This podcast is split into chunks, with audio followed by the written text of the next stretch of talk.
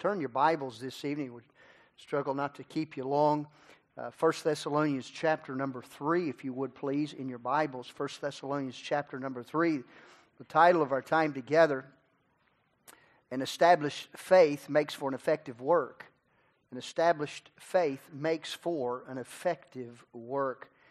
1 Thessalonians chapter number 3. We'll just read two verses, verses 1 and 2. We'll look at a few others as we go forward.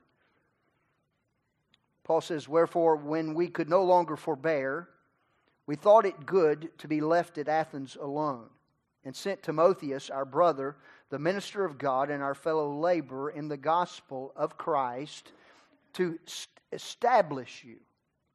And get that, to establish you and to comfort you concerning your faith. Here, the Apostle Paul is writing a letter back to a church that he had planted. Thessalonica was a large metropolitan city in the day of the Apostle Paul, located uh, in the northern Greece area, uh, this, the nation of Greece, and the area called Macedonia, if you're familiar a little bit with your Bible ge- geography. Thessalonica in Paul's day was part of the Roman Empire. It was what was called a free city. In other words, it was part of the Roman Empire, but yet it was ruled by its own citizenry, uh, and it was free to, to do so by the Roman government. It was located on the coast of the Aegean Sea, and therefore it was a very busy seaport. It was also located on really the main highway east to west that day, so a lot of traffic. And out uh, of these, out of because of these, it became a great hub for commercial work, for agriculture, for trade, and it would often come through this particular city for political activity and so on in the region of Macedonia.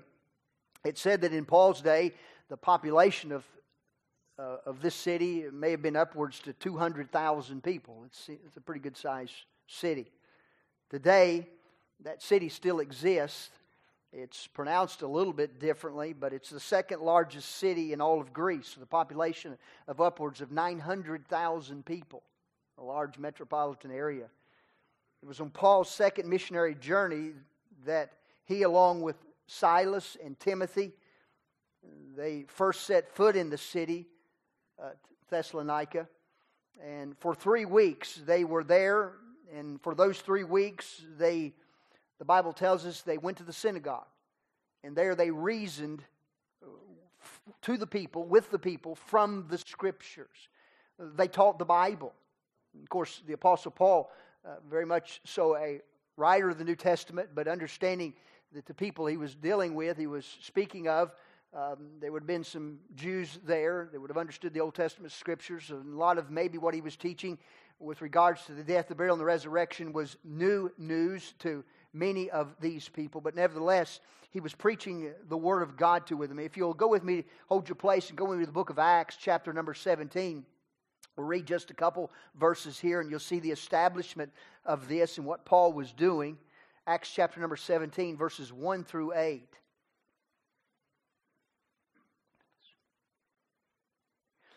Verse number 1 of chapter 17. Now, when they had passed through Amphipolis in Apollonia, they came to Thessalonica, where was a synagogue of the Jews. And Paul, as his manner was, went in unto them, and three Sabbaths reasoned with them out of the Scriptures, opening and alleging that Christ must needs have suffered, and risen again the third, risen again from the dead, rather, and that this Jesus whom I preach unto you is Christ. And some of them believed and consorted with Paul and Silas and the devout Greeks, a great multitude of the chief women, not a few. But the Jews, which believed not, moved with envy, took unto them certain lewd fellows of the baser sort, and gathered a company, and set all the city on an uproar, and assaulted the house of Jason, and sought to bring him out to the people. When they had found them not, they drew Jason and certain brethren unto the rulers of the city, crying, these that have turned the world upside down are come thither also, whom Jason hath received, and these all do contrary to the decrees of Caesar, saying that there's none other king but this one. Their claim and what they were preaching, there's only one king. His name is Jesus. And they troubled the people and the rulers of the city when they heard these things. The Bible tells us that when Paul got there that he started preaching the Bible to them. We're told out of verse number four that some of them believed. These were possibly, more than likely, Jews that some believed, and heard the gospel, trusted Jesus Christ. The Bible also tells us that a great multitude of Greeks also believed, Gentiles. Uh, Brother Roy Lowe, if he were here tonight, you pray for them. They've not been here this morning or the evening, but he, he would say to the Jew first and also to the Greek. And certainly there were Jews being saved, there were Gentiles being saved. And a few of the chief women, the, the Holy Spirit saw fit to put that in there. Uh, these were maybe some notable women, some wealthy, some of notoriety in the city, but they believed in Christ. Uh, here you have the beginnings of the first Baptist church in the entire city of 200,000 people.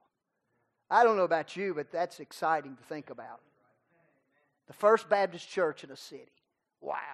It encourages me. Wouldn't you like to have some fruit to your account out of that group, that first group that went there? The first gospel preaching church that had been planted. And God was working. God was doing great things, and God was moving in among the people. But understand, whenever we find God doing His work, mark it down. Be sure you'll always find the devil and his crowd doing his work as well. You'll always find it. Maybe in your journey, even coming to here, in the preparations that you've made and the decisions that you've made to be at Candidate School this week, and God is working in your heart and God is doing something in your life. But in that process, you've also recognized that there's been an enemy trying to discourage and distract and keep you, uh, you heading out the door. Everything breaks. And this goes wrong and that goes wrong. Anytime God's working, the devil's not far behind. The devil always opposes the work of God. Verse number six said that these early Christians were turning the devil's world upside down. turning the devil's world upside down they were making it right, in other words. It was already upside down because it's a devil's world, it's a, it's a devil's society. And when Jesus comes in, he makes it right, he fixes it, turning the devil's world upside down. These early newborn believers were on fire for God. And the gospel message was going out all over the city, and people were getting saved. This thing was literally exploding. But the devil and his workers are never far behind, as we mentioned, in the Jews which believed not. The Jews which believed not moved with envy. Uh, that word there simply means jealousy. They were jealous that people were turning to Jesus and they were losing their influence and their popularity, losing out on some giving in the synagogue. So this is this is this belongs to us. So they were moved with envy, jealousy, and they set the city in an uproar. Their method of stopping the gospel was, as it always is, was spreading lies, causing confusion. The devil always works that way. He spreads lies and he causes confusion. Paul was keenly aware of the spiritual warfare uh, that was all around. He was, uh, this spiritual warfare was constant. And as his consistent and constant as the spiritual warfare was in that day when God's working, it's still in our day. There's a spiritual warfare going on all around us. First Thessalonians, if you'll go back with me, look at chapter 2, verses 14 through 18. First Thessalonians chapter 2, verses 14 through 18. For ye, brethren, became followers of the churches of God, which in Judea are in Christ Jesus.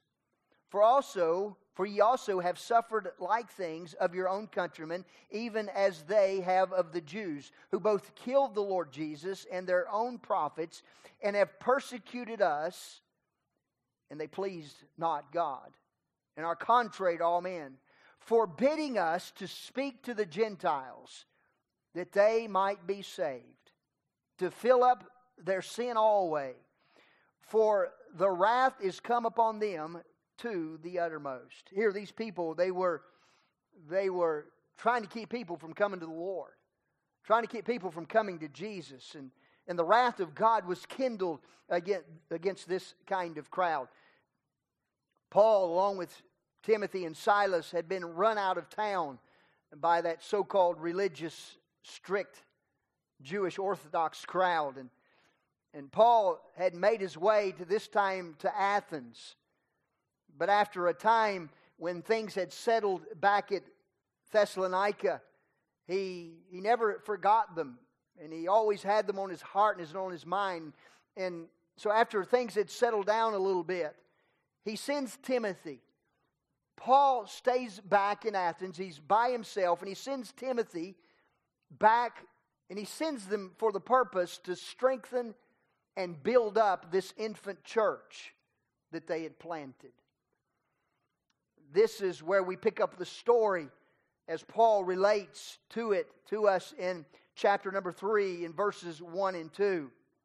Notice the word out of verse number 2. I won't take time to read it again, but notice the word establish.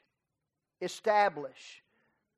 That seems to be a theme that's found out of particularly this book and throughout the book of 1st and 2nd Thessalonians. The word established.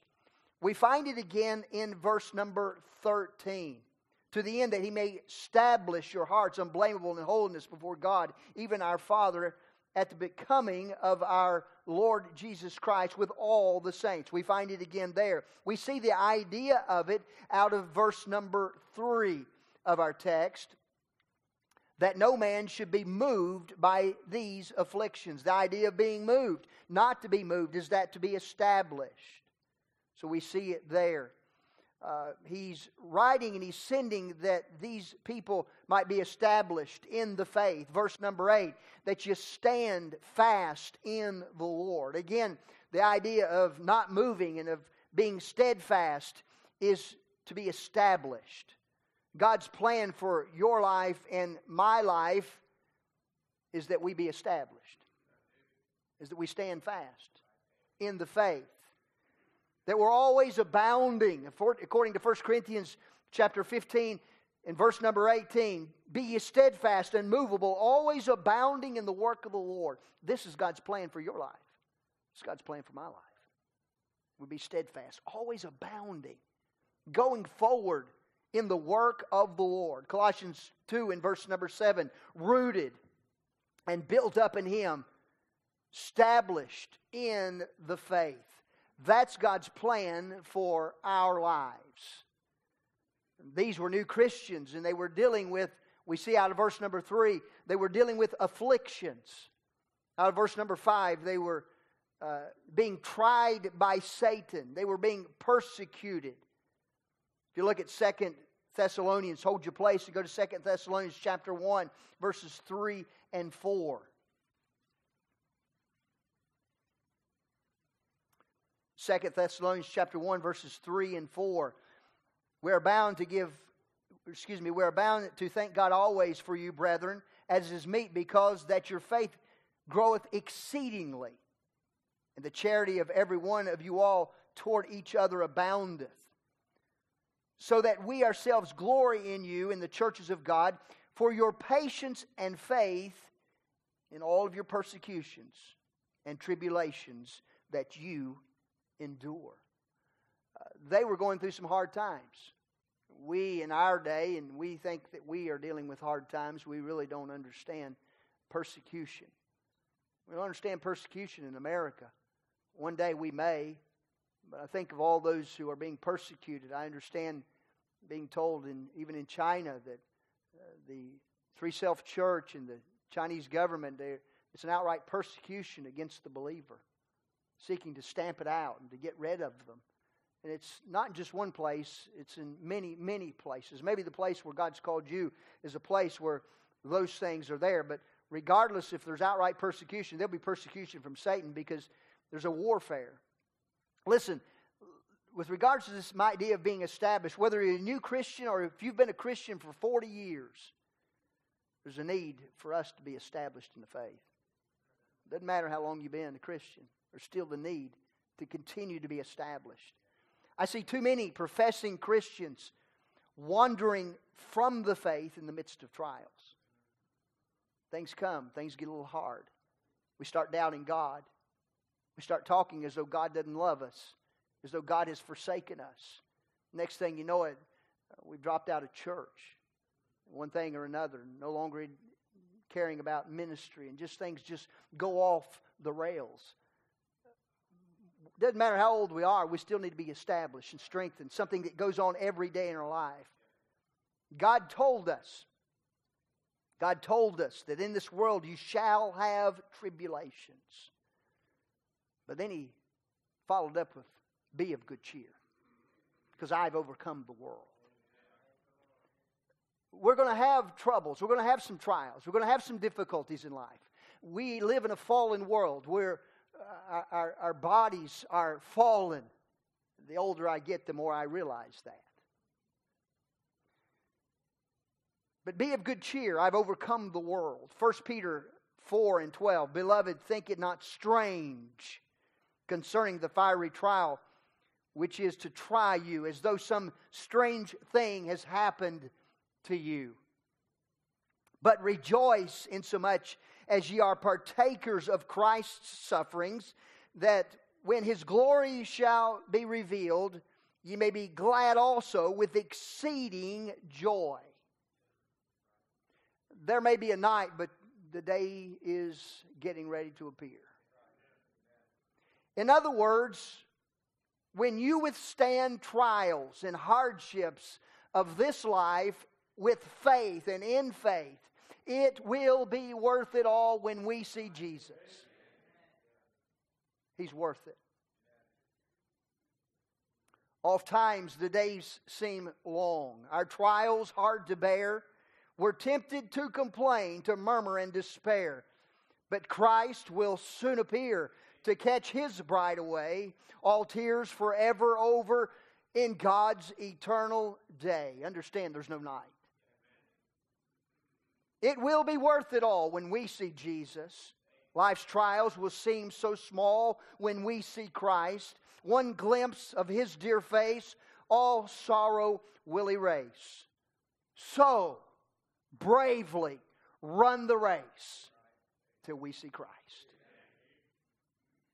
Paul wanted this infant church to run the race bravely until they see Christ. Run the race, to be established in the race. Notice how he did that in just a couple thoughts. Notice, notice what he did. First of all, out of verse number 2 of 1 Thessalonians chapter number, three, number uh, 3. First of all, he sent them a man. How do you help establish them? He sent them a man, verse number 2, and sent Timotheus, our brother and minister of God, and our fellow laborer in the gospel of Christ, to establish you and to comfort you concerning your faith. He sent them a man. Every Paul needs a Timothy to help him in the work of the ministry. Every Paul needs a Timothy. Every church ought to be seeking to raise Timothys. Many of you are here t- today. You've surrendered to go to the mission field or some area of service. You're that Timothy that an older individual, a, a seasoned pastor, or one that'd been in the ministry for a number of years, helped you along and encouraged you and, and, and taught you the faith. And, and maybe you just simply watched his faith day in and day out.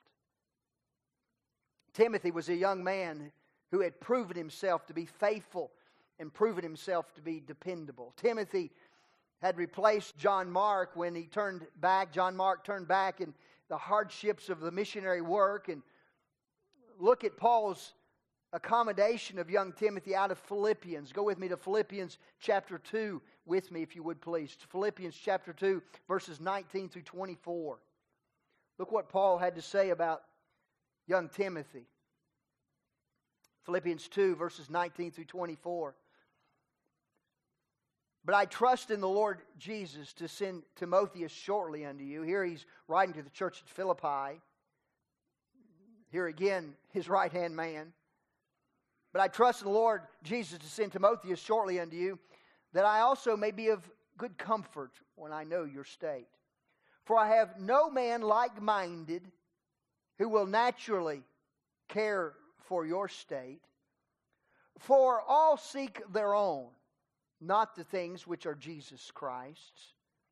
But ye know the proof of him, that as a son with a father, he hath served with me in the gospel. Him therefore I hope to send presently, so soon as I shall see how it will go with me. He's in prison, but he's still doing the work of the ministry. He sends Timothy along. But I trust in the Lord that also myself may come shortly. We see the accommodation of the young Timothy. Now he had proven himself. Listen, God is still looking for young Timothys who he can send to strengthen the brethren. Young men, and let me also add, praise the Lord for you young ladies. I believe God establishes and puts a leadership structure in order in a local church. I believe that's Bible. The Bible teaches that. And you young ladies who are going as single ladies, praise God for you. Can I tell you what a shot in the arm you are to say, I'll just go serve the Lord. I'll just go serve the Lord alongside a pastor and his family, a church planter, to love them and come alongside and be a blessing to them. Praise God for you. And God's looking for young ladies. God's looking for young men. And I, I just want to say thank you for being willing to go. But God's still looking for these young men and young ladies to strengthen the church that He might send, that God might send to strengthen those young believers and those even older believers. There are lost people that are all over the world need to hear the gospel preached. They need a Timothy who will go preach it. There are Christians in nearly every nation of this world that needs a Timothy to encourage them. One who will go. Timothy was a faithful companion. He was a brother in the Lord. He was a minister of the gospel. He was a fellow laborer in the gospel. He was sent to establish and to comfort them concerning their faith. And you get to the mission field, I dare say that God will put path, people in your path that need encouragement. And also, you're going to need some encouragement. God put people, and put Timothy's, Paul's in your path that will encourage you along the way. Can I just tell you this evening, the fact that you're here this evening, and I, I, I'm speaking a big way to those who are here as candidates, but I just want to say that to our church, the faithful members of Lakewood Baptist Church. You encourage me just by being faithful, just by being in your place, teaching a Sunday school class, being in the choir, running a van, picking up children to bring them in to hear the gospel message. Oh, what a great encouragement you are. He was faithful, he was dependable. There's a great need for Timothy's who were sold out and separated and then sent out. Paul sent them a man to establish the church, but notice not only did he send them a man to help establish and to build the faith, but Paul also wrote them a letter to establish the church. He wrote them a letter. If we go back to 1 Thessalonians chapter number 3, he wrote them a letter. He says out of verses 3 and 4 that no man should be moved by these afflictions, for yourselves know that we are appointed thereunto. For verily, when we were with you, we told you before that we should suffer tribulation, even as it came to pass, and you know. He says, We told you. Paul had written them a letter, and that letter is establishing the church. Believers are built upon the Word of God. Not only does God have men and ladies who will go and establish the work, but the work is established through the Word. They can't be separated. You take this Bible out of the pulpit, you have nothing to say. You become no different than, than some of the other organizations and, and things out there of this world. But God's given us a message. Believers are built upon the Word of God. Romans chapter number 16. Let me read you the verses. Romans 16, verses 25 through 27. Now, to him that is of power to establish you according to my gospel and the preaching of Jesus Christ according to the revelation of the, of the mystery, which was kept in secret since the world began, but now is made manifest. And by the scriptures of the prophets, according to the commandment of the everlasting God, made known to all nations the obedience of faith.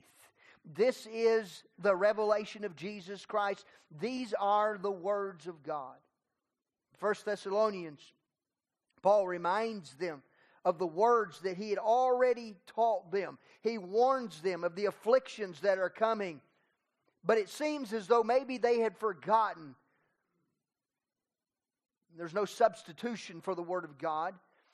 It won't take time, but if we were to go back to Acts chapter number 17, we would see what Paul was teaching them back there as he was establishing that church. The Bible says that he reasoned with them. He went to the synagogue and he reasoned. In other words, he discussed the scriptures.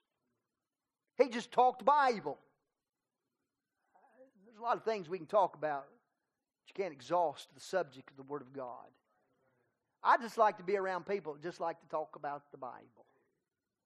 I like to talk about doctrine never bores me. I like to talk about theology. I like to talk about the latest book that maybe came across your path that encouraged you to greater walk with the Lord.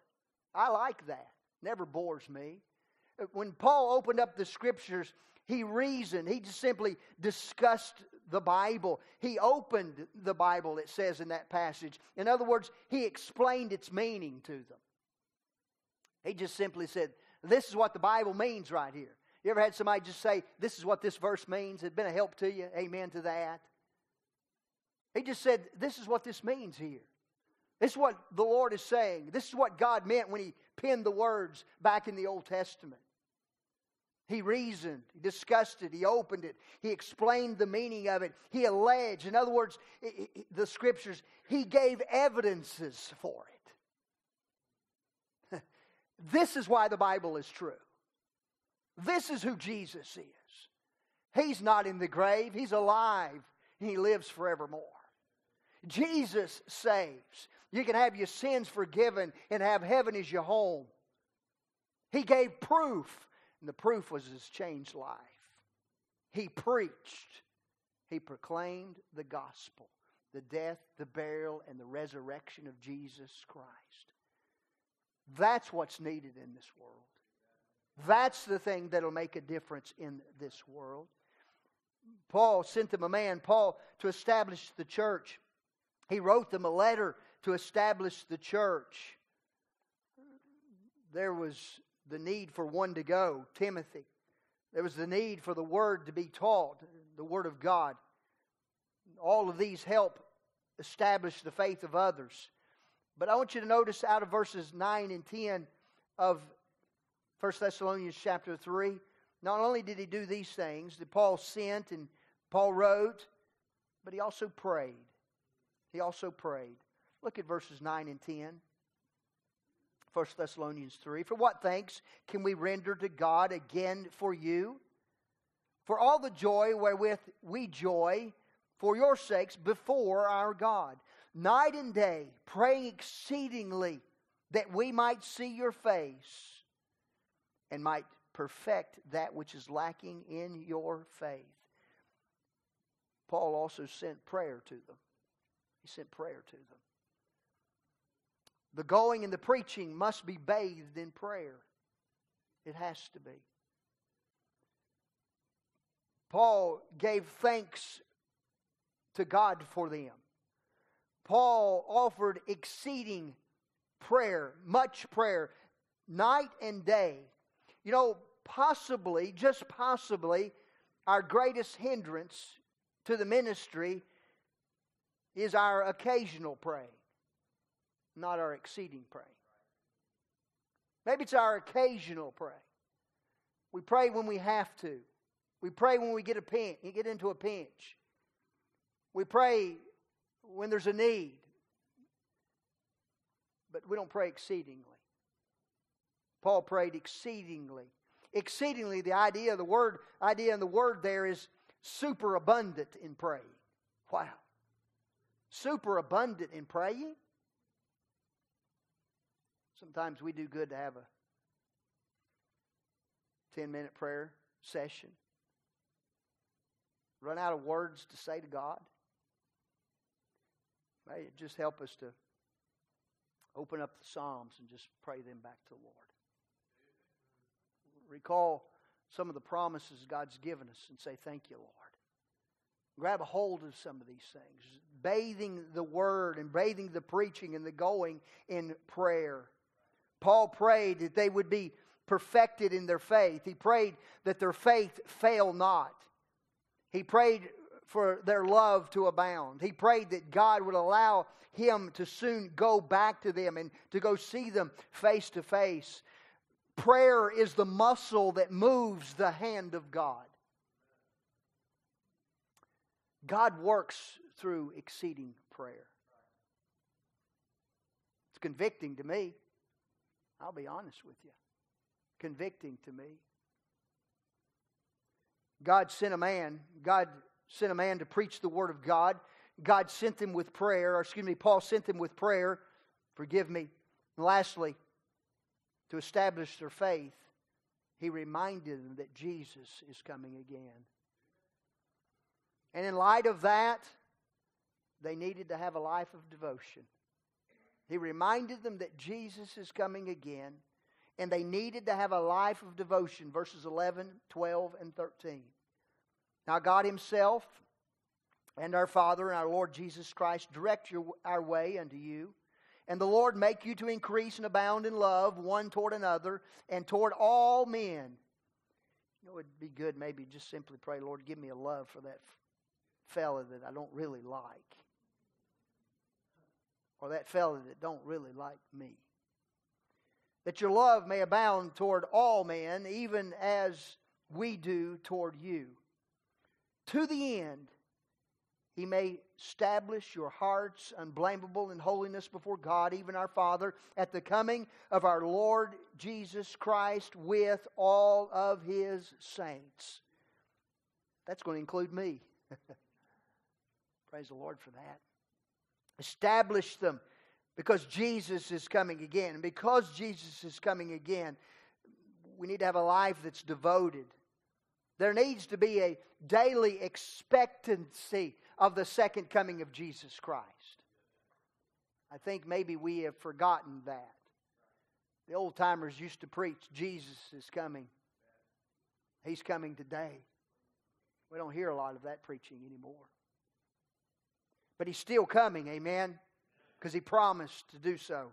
Out of that expectancy of the second coming of Christ. And out of that expectancy, we ought to have hearts that are established in the faith.